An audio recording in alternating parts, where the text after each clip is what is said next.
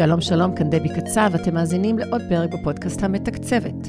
תוכנית שבה אני מסבירה בשפה מובנת עניינים שונים הנוגעים לכיס הפרטי שלנו, נותנת טיפים והמלצות ומביעה את הדעות שלי לפעמים. הכל במטרה לעזור בניהול חיים מאורגנים, מסודרים וטובים יותר מבחינה כלכלית. רק עצות שימושיות ופרקטיות וקצת מוטיבציה לנשמה. בפודקאסט שלי אני מגוונת בין שלושה סוגי פרקים, אה, כאלו קצרים שבהם רק אני מדברת, פרק סולו, עד 20 דקות בערך, פרקים ארוכים יותר שבהם אני מראיינת בן אדם אחד, ולפעמים יותר, אנשים שעברו בעצמם תהליך כל- כלכלי ומוכנים לדבר עליו, או מומחים בתחומים הנושקים לתחום שלי, או קולגות שלי, ופרקים בהם אני מעלה רעיונות במדיה שבהם אני המרואיינת, גם הם אה, קצרים, עד 20 דקות גג. וככה אני שומרת על עניין עבור המאזינים וגם עבור עצמי ועל אלמנט ההפתעה. אז אה, האזנה נעימה, מקווה שתיישמו.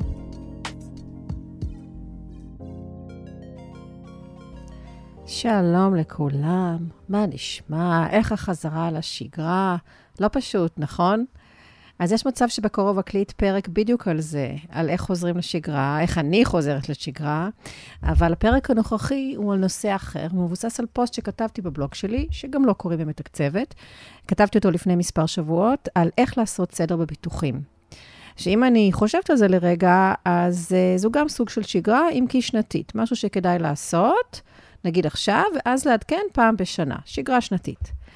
Uh, כתבתי את הפוסט כדי להסביר לקוראים של הבלוג שלי איך לעשות סדר ולהבין סוף סוף מה המהות של כל חיוב של חברת ביטוח או של בתי השקעות, או גם וגם, שרואים בחשבון אשראי או בחשבון הבנק או בתלוש המשכורת.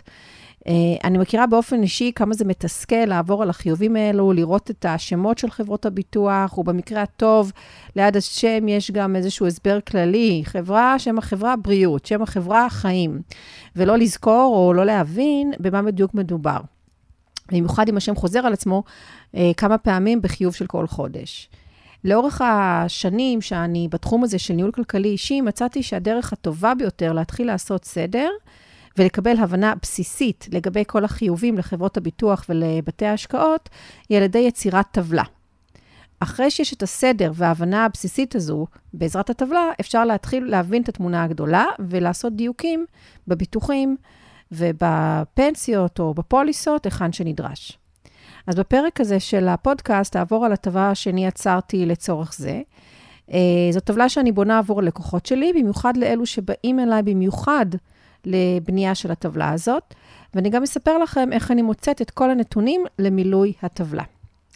הטבלה עצמה נמצאת בפוסט בבלוג שלי, כמו שאמרתי, בקישור, שכשלוחצים עליו, הטבלה יורדת, עדיף כמובן להוריד את זה למחשב. זה, הטבלה היא בעצם בגיליון בקובץ אקסל. ואחרי שהטבלה תרד לכם למחשב, תוכלו להתחיל למלא אותה בעצמכם עם הפרטים שרלוונטיים אליכם. אז אני מציעה לכם מפה שתי דרכים להתקדם. דרך ראשונה, אה, להפסיק עכשיו את הפרק, להוריד את הטבלה, לגשת לפוסט שלי, אה, להוריד את הטבלה ולמחשב, ואז לחזור להאזין, כשהטבלה מול העיניים שלכם, פתוחה כמובן מול העיניים שלכם, או להאזין לפרק עד סופו, להוריד את הטבלה, ואז לחזור להאזין לפרק עם הטבלה מול העיניים שלכם. הכי טוב כמובן להוריד למחשב, כי זו טבלה עם הרבה עמודות ל- לרוחב, אז הרבה יותר נוח לראות אותה על המסך הרחב של המחשב ולא בטלפון. פניות אליי לנושא הזה של סדר בביטוחים תמיד גוברות בחודשים מרץ עד מאי, כי זו בעצם התקופה שבה מקבלים מחברות הביטוח ובתי ההשקעות את הדוחות השנתיים. אני בטוחה שגם אתם קיבלתם לאחרונה דוחות כאלה, אבל כל זמן בשנה מתאים לעשות סדר ולהתחיל להבין מה יש לכם. רק כשאני אומרת לכם, אני מתכוונת לכל המשפחה, כי אם כבר עושים סדר, אז כבר בודקים הכל לכל המבוטחים במשפחה, כולל ילדים. אחרי שפרסמתי את הפוסט בבלוג, פנו אליי קוראים וביקשו שאתן קצת יותר פרטים לגבי כל עמודה בטבלה. אז זה, זה היה הטריגר מבחינתי להסביר את, ה, את כל זה בפוד, בפודקאסט במקום בכתב. אז נתחיל. בעיניי הכי טוב ליצור את הטבלה ב Excel, אפשר גם ב Google Sheets האמת, לא ב Word, לא ב PowerPoint. Excel אה, זו תוכנה שנותנת לנו גמישות רבה, גם מבחינת המראה של הטבלה, מספר העמודות, מספר השורות שאפשר לשים, וכמובן לביצוע חישובים שונים. אקסל מעולה לטבלאות, עם מספרים ועם טקסטים, או גם וגם. הכותרות של הטבלה משקפות את כל הפרמטרים החשובים לגבי כל פוליסה, ולא כל פרמטר רלוונטי לכל פוליסה, זה גם חשוב לזכור. נדבר רגע על איך להשיג את הנתונים לפני שנמשיך לצלול לתוך הטבלה. אז ניתן להשיג אותם קודם כל על ידי הורדת נתונים אישיים שלכם מאתרים, מאתרי הר הכסף, הר הביטוח והמסלקה הפנסיונית. מכל אלו אה, ניתן אפילו להוריד את הנתונים באקסל, גם ב-PDF, אבל עדיף לכם כבר באקסל. זה קצת מקל על האספקט הטכני של הכנסת הנתונים לטבלה המרכזת אה, שלי. מקור נוסף לנתונים הוא האזורים האישיים באתרי האינטרנט של חברות הביטוח ובתי ההשקעות, בהם יש לכם פוליסות, בין הם בין אם הן אה, פעילות או מסולקות, ומכאן ניתן להוריד גם את הדוחות השנתיים וגם נתונים מעודכנים יותר, כי בעצם הדוחות השנתיים נכונים ל-31 לדצמבר 2020, לצורך העניין, וכשאנחנו עושים את הטבלה הזאת, עדיף כבר להשתמש בנתונים הכי מעודכנים שיש, שהם לא נמצאים בדוחות, אם אנחנו עושים את זה נניח באמצע השנה. אז אה, אתם יכולים להוריד אה, מכאן את הנתונים, את הדוחות למחשב, וגם שהאתרים יהיו פתוחים בפניכם אה, כשאתם אה, מכניסים את הנתונים של אותה פוליסה לטבלה, ותוכלו להעתיק ממש את הנתונים הכי, הכי עדכניים. אם אתם לא מסתדרים עם כל אה, המקורות האלו, תנסו לבקש את הנתונים מסוכן או סוכני הביטוח שלכם. לגבי האתרים האלו, הר הכסף והר הביטוח ואפילו המסלקה, שימו לב שאתם משתמשים אך ורק באתרים האמיתיים, אה, לפי הכישורים שהוספתי בפוסט. היזהרו מאתרי חקייניים שלצערי פעמים רבות צצים ראשונים בחיפוש בגוגל. אלו אתרים של סוכניות ביטוח ולא אתרים ניטרליים של משרד האוצר. וחבל שהנתונים שלכם סתם יסתובבו בכל מיני מקומות שאתם לא רוצים שסתם יסתובבו בהם ויטרידו אתכם. לגבי המסלקה הפנסיונית, קבלת הנתונים מפה עובד אה, קצת אחרת. הרישום למסלקה דורש זיהוי ברמה גבוהה יותר עם כרטיס האשראי שלכם, ורק אז ניתן להגיש בקשה לקבלת הנתונים. זה עולה משהו כמו 18 שקלים לכל מבוטח. לוקח מספר ימים עד שמקבלים מייל שכל הנתונים מכל החברות נאספו, ובאותו מייל מסכם יש קובץ זיפ שמכיל את הנתונים גם כ-PDF וגם כקובץ אקסל. Uh, אז גם אם, שאתם, אם, אם מה שתראו שם לא 100% ברור לכם, אה, זה שיש לכם את הנתונים כבר יקל עליכם כשאתם ממשיכים בירורים מול גורמים אה, מקצועיים. דבר נוסף, חשוב מאוד להצליב את הנתונים מהמקורות האלו עם מקורות אחרים. למשל, את ההפקדות הרשומות בדוח מקרן הפנסיה, להצליב מול ההפרשות הרשומות בתלושי השכר, או החיובים שאתם רואים באשראי מול התשלומים שאתם רואים באתר של אותה חברת ביטוח. אה, ואם המספרים לא מסתדרים, זאת נורה אדומה. תבררו מול חברת הביטוח, או הסוכן, או אחראי השכר, מהעבודה, ובעבודה, מה פשר ההבדלים. לפעמים זה לא טעויות, לפעמים זה כן, לפעמים זה רק עניינים שאתם תרצו שיניחו את דעתכם. עכשיו בואו נצא לתוך הטבלה ונעבור בעמודה-עמודה, היא כמובן גם אצלי מול העיניים על מסך המחשב, אולי תשמעו שאני ככה עוברת פה על ה... על ה... במחשב, עובדת על הקובץ אקסל שלי. בטבלה כל שורה מייצגת פוליסה אחת. עכשיו אנחנו נעבור עמודה-עמודה. בעמודה הראשונה, עמודה A, זה סוג של אינדקס. אני שמה, נותנת לכל פוליסה אות שונה באנגלית. זה סוג של רפרנס מהיר בשבילי כשאני רוצה לרשום לעצמי, למשל, לברר משהו על אה, פוליסה מסוימת. במקום לכתוב את כל השם הארוך, אני כותבת פוליסה D, ואז אני יודעת, נגיד, אני כותבת לעצמי באפליקציית משימות שלי, לברר לגבי פוליסה D, כך וכך וכך. עמודה שנייה זה שם המבוטח, תרשמו שם את השם שלכם, או של בן או בת הזוג, או של ילד. אם מדובר בפוליסה שכל המשפחה בביחד, תרשמו כל המשפחה. זה גם יכול להיות הרכב, או הרכבים, כל רכב, דירה, נכסים וכולי. עמודה שלישית, שם חברת הביטוח או בית ההשקעות הרלוונטי לאותה פוליסה. העמודה הבאה, שם הפוליסה, בדיוק כפי שמופיע בדוח השנתי או באתר, לדוגמה, קרן פנסיה מקיפה. לפעמים לקרנות יש שמות שהם קצת שונים משם חברת הביטוח, אז פשוט תרשמי אותם ממש כמו שאתם רואים בדוח. בעמודה הבאה, מספר הפוליסה, לפעמים קוראים לזה מספר העמית או מספר תוכנית. אה, פשוט תרשמו את זה ככה. אם מדובר בקרן פנסיה, אז זה מספר תעודת הזהות שלכם. עמודה הבאה, סוג הפוליסה או סוג הכיסוי. לפעמים לפוליסות יש שמות שיווקיים שלא באמת מבינים מהם מה בעצם הכיסוי. אז בעמודה הזאת נרשום מה באמת הפוליסה נותנת לנו בשפה שלנו, במילים מובנות. קרן השתלמות, למשל, זה חיסכון. קרן פנסיה נותנת לנו כיסוי גם לפנסיה, גם לביטוח חיים בעצם, סוג של אה, קצבת שאירים שזה חיים, ואובדן כושר עבודה או נכות. פוליסות של בריאות יכולות להיות הוצאות רפואיות, ואם זה כך, נרשום הוצאות רפואיות, או סיעוד, או תאונות אישיות. פשוט תרשמו מה שבאמת, יש פוליסות שנותנות גם וגם וגם, פשוט תרשמו את כל הדברים האלה בתא הזה. בעמודות הבאות, שהכותרות שלהן אה, סוג של צהובות, צהוב, בהיר, אה, זה עמודות שקשורות לפרמיות, לכמה הפוליסות האלו עולות. אה, ובדרך כלל, נגיד, אם מדובר בהפרשות חודשיות, אז מה בעצם ההפרשה החודשית, התשלום החודשי, כדי שהפוליסה הזאת תהיה חיה וקיימת ופעילה. העמודה החמישית, הצהובה יותר, היא סכימה של המספרים בארבע העמודות לפני זה. יש בה פשוט נוסחה מאוד פשוטה של אה, סם, של סכימה. אז בואו נעבור על כל עמודה. בעמודה הראשונה, היא נקראת תגמולי מבוטח או פרמיה פרטית. כמה אתם שמים מכיסכם, או כמה מורידים לכם מהתלוש, או אה, כשאני אומרת מכיסכם, זה יכול להיות אה, מחשבון האשראי, אה, מחשבון הבנק או מכרטיס האשראי, וגם מהתלוש זה בעצם מכיסכם. וכמו שאמרתי קודם, חשוב פה, כשאתם רואים את המספר, חשוב להצליב אותו מעוד מקור.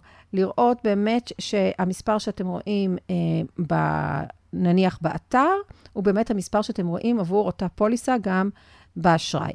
אם נתונים לא מסתדרים, שוב, לסמן לעצמכם שצריך לבדוק את העניין.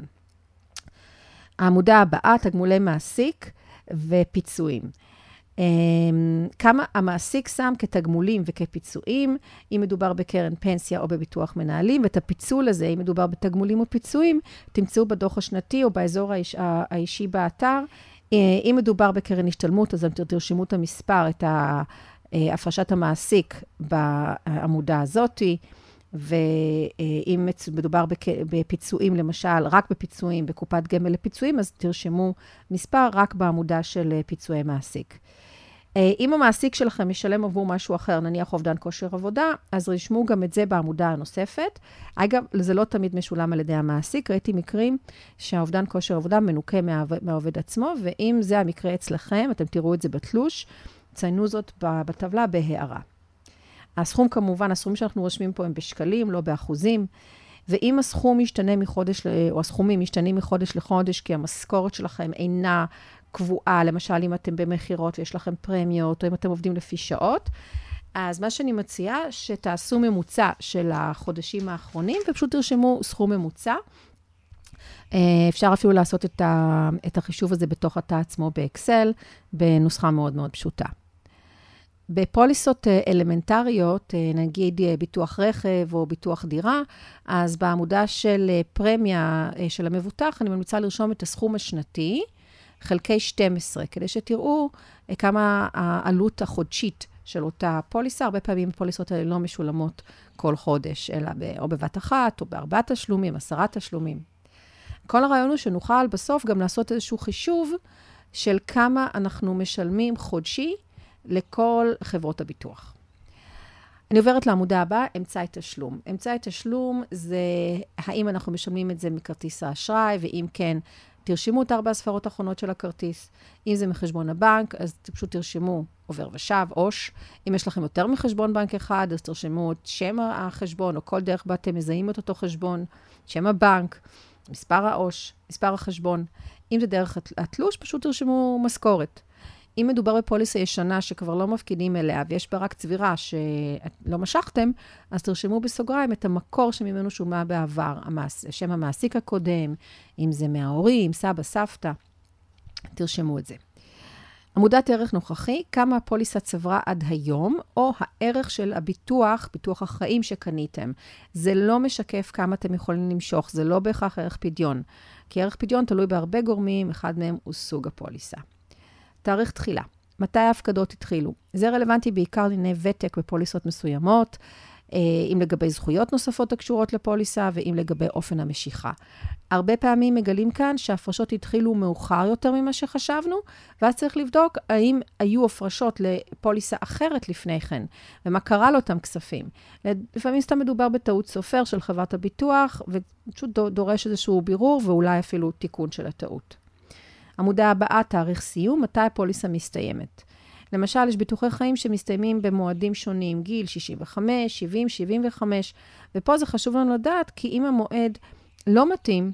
למשל, אנשים שעשו פוליסת חיים עד גיל 65, אבל פתאום מוצאים את עצמם בגיל 55 עם ילדים יחסית צעירים, שהם, שגם עוד עשר שנים הם ימשיכו לפרנס, אה, והם רוצים אה, מבעוד מועד להאריך את התוקף של הפוליסה, ככל שאנחנו נראה את זה יותר מוקדם, אז נוכל לטפל בזה וגם להשיג פרמיות יותר טובות, מאשר אם נגיע רגע לפני גיל 65 ונרצה להאריך את זה, ואז יהיה יותר קשה ויהיו הגבלות וכל מיני עניינים בריאותיים שיכולים ממש להכביד על זה.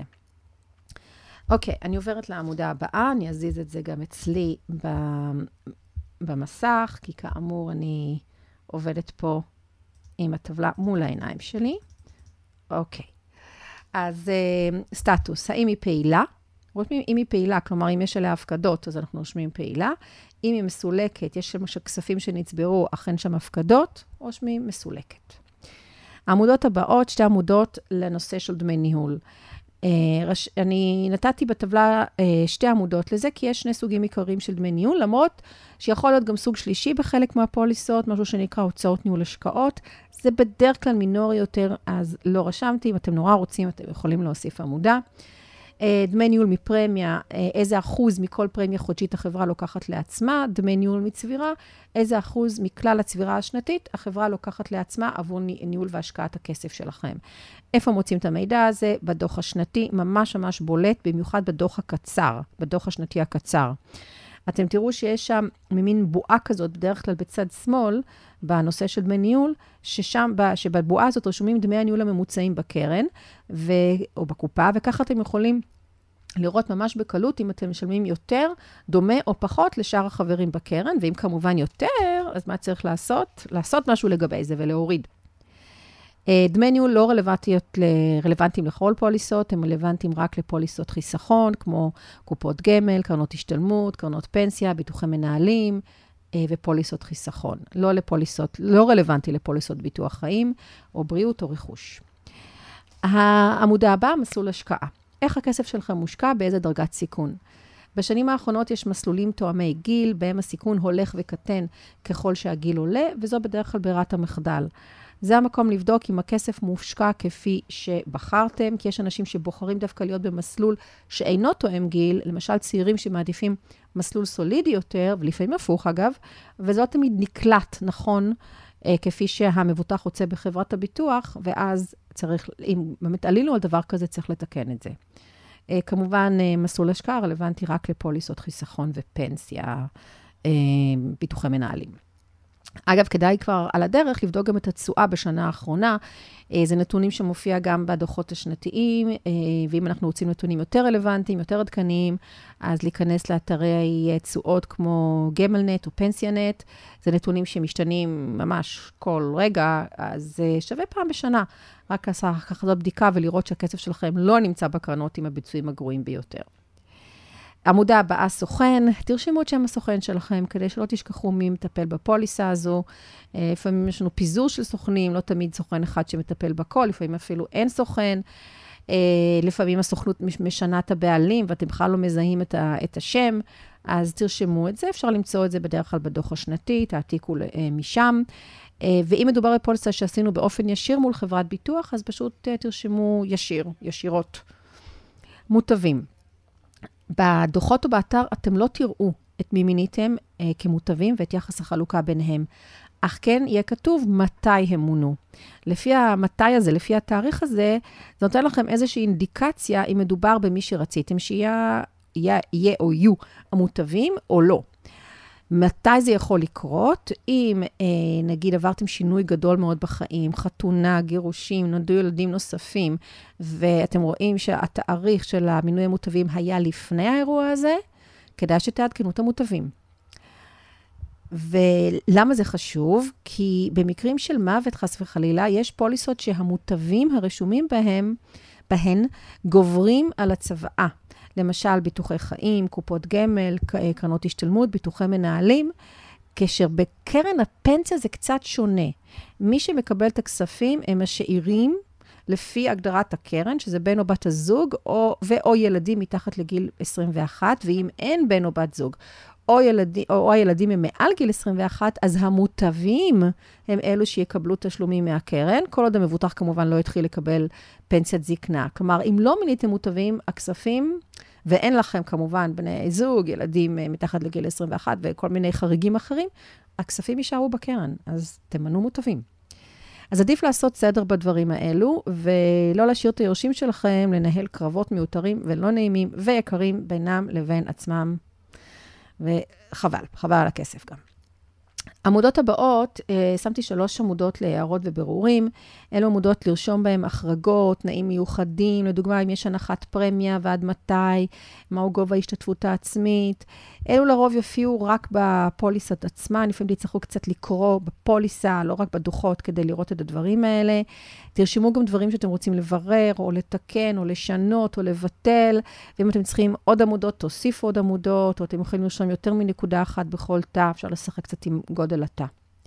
בעמודות הבאות, רגע, גם אני אזוז בטבלה שלי. אוקיי.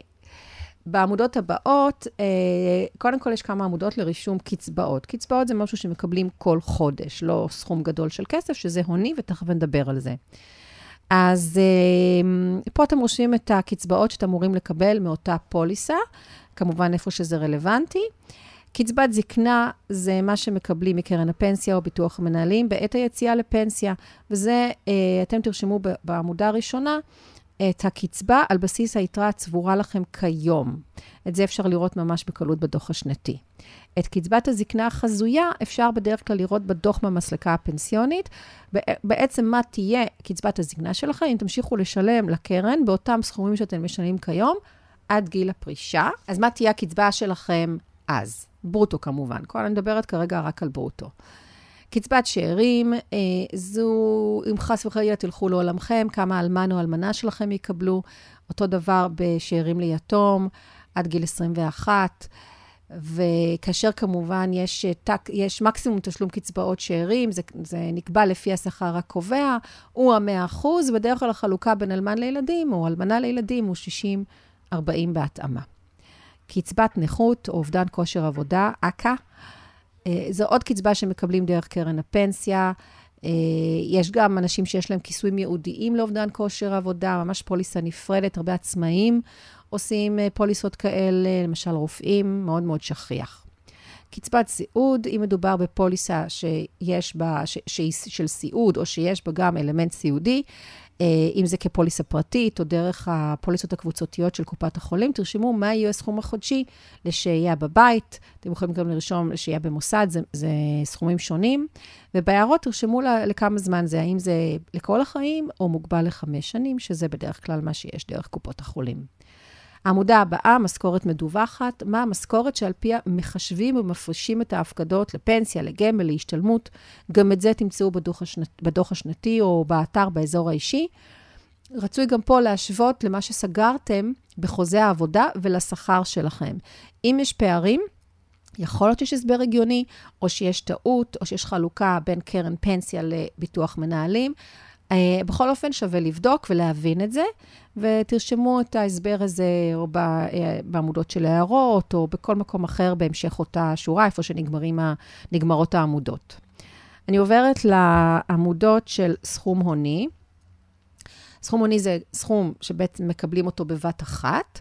אז בעמודה הראשונה של הפרישה, מה, uh, מה הסכום שתקבלו בבת אחת כשתפרשו?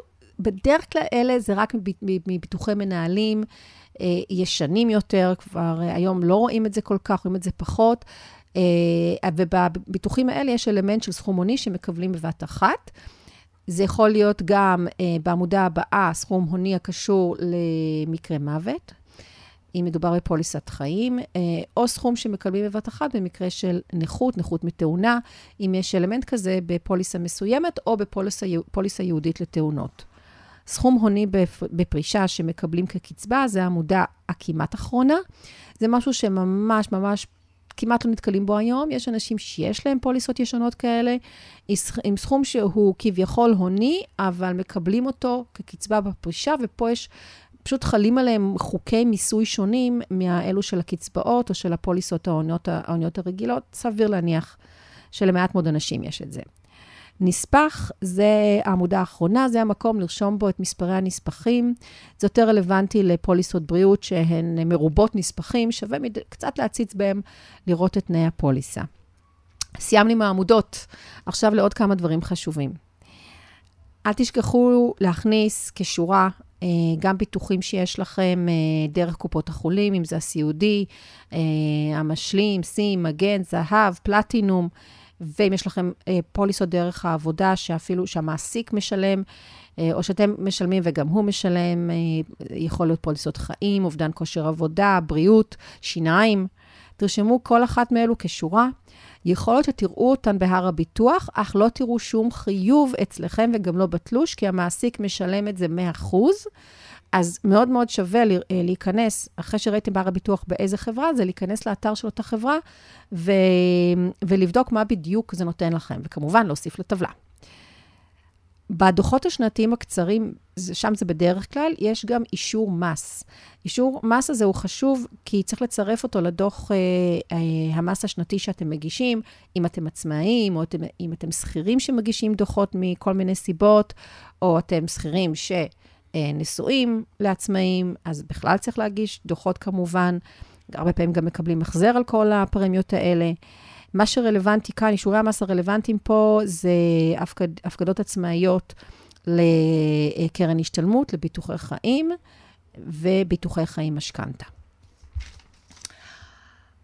אתם יכולים להוסיף אה, לטבלה שורות, כלומר פוליסות, ככל שרלוונטי אליכם, לכל חבר משפחה, כולל דירות, רכבים. אם יש בטבלה של יותר מדי שורות, אז תמחקו אותם. שימו לב ששורות הסכימה למטה הן בצבעי אה, צהוב, ירוק, ורוד אצלי. אה, הם רק דוגמה לטבלה שהורדתם. עליכם לשנות את הנוסחת הסכימה, כך שתהיה נכון עבורכם, אם אתם מוחקים שורות, מוסיפים שורות, וכמובן משחקים עם, ה, עם השמות של המבוטחים. אה, אני אוהבת גם לצבוע את התאים לפי מבוטח, צבע שונה לכל שם מבוטח. לי זה נוח בעיניים, בולט לי יותר. עוד דבר שאני משתמשת פה של האקסל זה פונקציית ה-Notes, אה, כדי לרשום הערות שרלוונטיות לטעם מסוים. למשל, אם אני רוצה לרשום את מקור המידע, האם אה, לקחתי את המידע מהאתר, מדוח שנתי, אז אני ממש עושה את זה ככה. אם הפוליסה המסוימת היא רלוונטית רק במצב מסוים, למשל, ביטוח חיים שהוא רק, אה, רק אם המוות נגרם מתאונה, פשוט עומדים על התא, כפתור ימני, Notes, ורושמים את המידע הזה. את כל הדוחות השנתיים, שאתם מורידים, כדאי שת, שתשמרו כקבצי PDF, ככה הם בעצם יורדים. Uh, תשמרו אותם באופן מסודר, בתיקייה ותתי תיקיות במחשב, עדיף בענן, יחד עם הטבלה הזאת שאתם יוצרים. פחות מומלץ להדפיס את הטבלה, אבל אם אתם תעשו זאת, תוודאו שאתם מסדרים את ההגדרות של שטח ההדפסה כמו שצריך לפני ההדפסה. סביר להניח שהיא תתפרס על פני כארבעה עמודים, וגם אז זה לא יהיה מאוד גדול, שאותם תצטרכו ככה להדביק אחד לשני כדי לראות את הטבלה במלואה. אני לפעמים עושה את זה עם לקוחות מסוימים, ממש ככה עבודת הדבקה. יש אנשים שיותר נוח להם לראות את זה מודפס.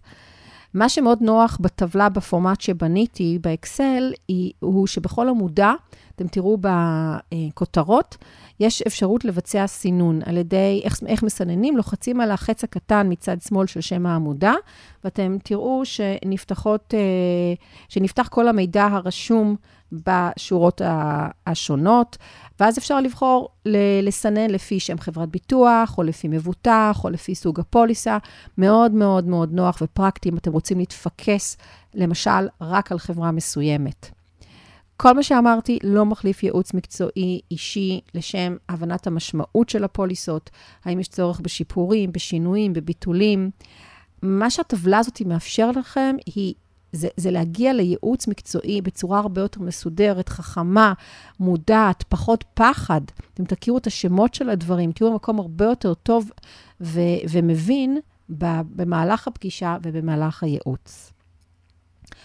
הקישור לפוסט ובו הקישור לטבלה אה, נמצאים בסיכום הפרק. אני מאוד מודה לכם על ההאזנה, מקווה שההסבר שלי, יחד עם הפוסט ויחד עם הטבלה, נשמעים לכם כעברית ולא כסינית, ואם לא, אז תקשיבו שוב ושוב עד דברים אה, יהיו קצת יותר מובנים. כמובן שלא נכנסתי פה יותר מדי לעומק, זה היה יותר אה, בנושא הביטוחים, זה היה יותר להסביר איך להשתמש בטבלה. ואם יש לכם שאלות או נושאים אחרים הקשורים לניהול תקציב, שתרצו שאני אסביר בפודקאסט, או שתרצו שאני אכתוב על זה אפילו בבלוג, אז מצורף פה גם בנוטס, בסיכום הפרק שאלון, הוא אנונימי, תרשמו איזה שם שבא לכם, את השאלה שלכם, ואני בטוחה שאחרים גם יוכלו ללמוד ממנה, ואתם תקבלו מענה לסוגיה שמעניינת או שמטרידה אתכם. ביי בינתיים.